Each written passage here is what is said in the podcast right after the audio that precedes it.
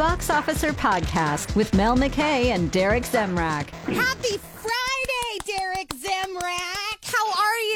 Thank you. Stay cool. Go to a movie theater. That's a great way to stay right. cool. One way to do it. You've got another huge movie for us this week. Tell us about Mission Impossible Dead Reckoning Part 1. Um, That's right. E- Ethan Hawke is back with his team and tracking down a dangerous weapon before it falls into the wrong hand. Sounds like a Mission Impossible episode, right? Yes, absolutely.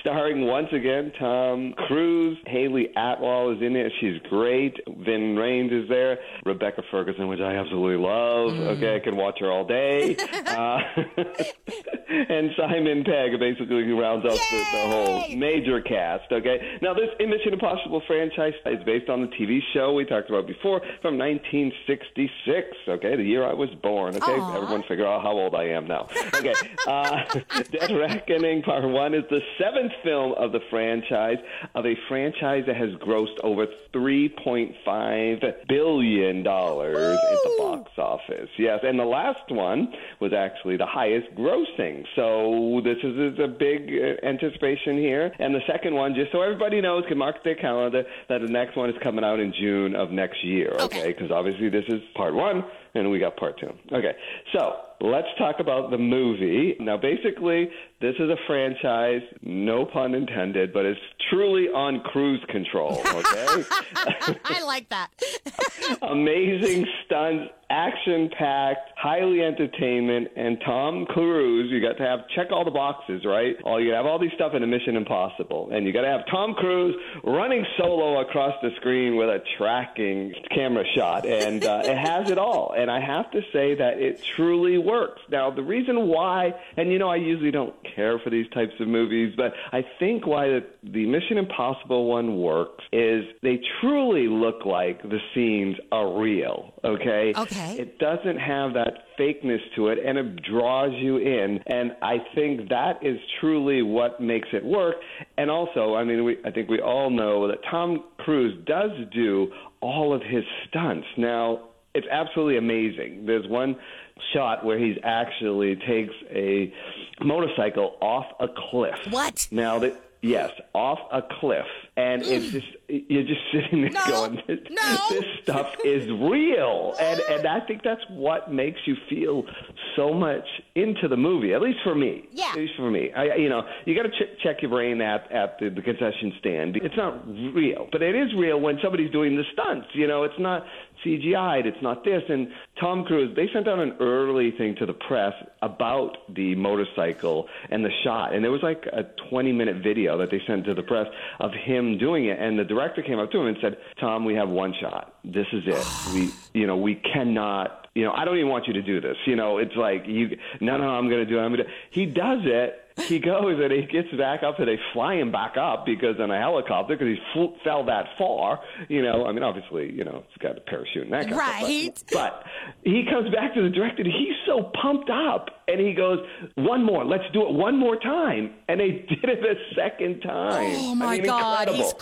crazy. He is crazy. He is crazy. So, anyways, I, I do think this is a very entertaining film, uh, a true blockbuster, just like you know the summer blockbusters of the past, and of the some blockbuster that Tom Cruise gave us last year with Top Gun Maverick. This is going to kill it. I give it three slates out of five. It's projected to do ninety, could even hit a hundred million dollars this weekend. So, Wow. enjoy. So I'm just wondering if it's possible for me to binge watch all six and then get my butt to the theater and watch uh, seven. I know you don't have to because they don't really Right. intertwine, but I kind of get obsessive about things.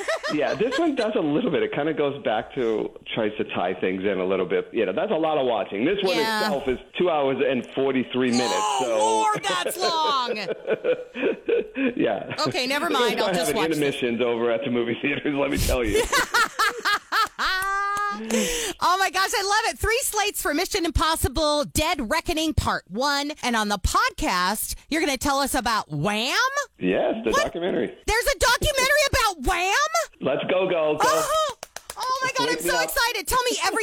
Yes, this is a Netflix uh, new documentary that just hit uh, last week. It is called Wham! Very simple, right?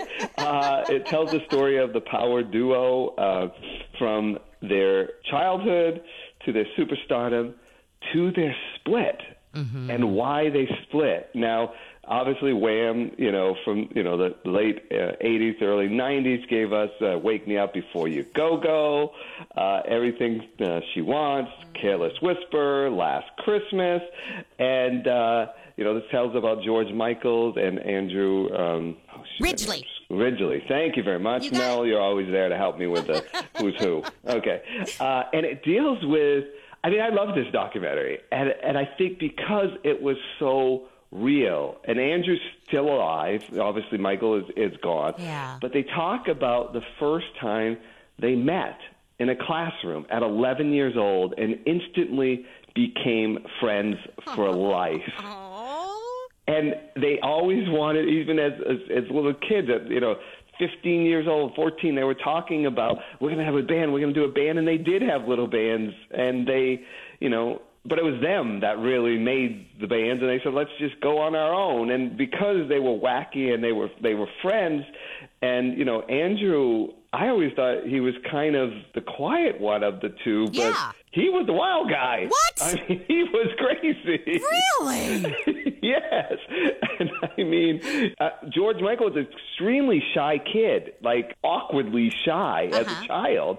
And it was Andrew that kind of brought him out, but he was still shy and never really comfortable on stage. And it was truly Andrew. And it's, it goes through them signing their first contract when they wrote uh, "Wake Me Up Before You Go Go." Andrew had just wrote that on on the wall, like "Wake Me Up Before We Go."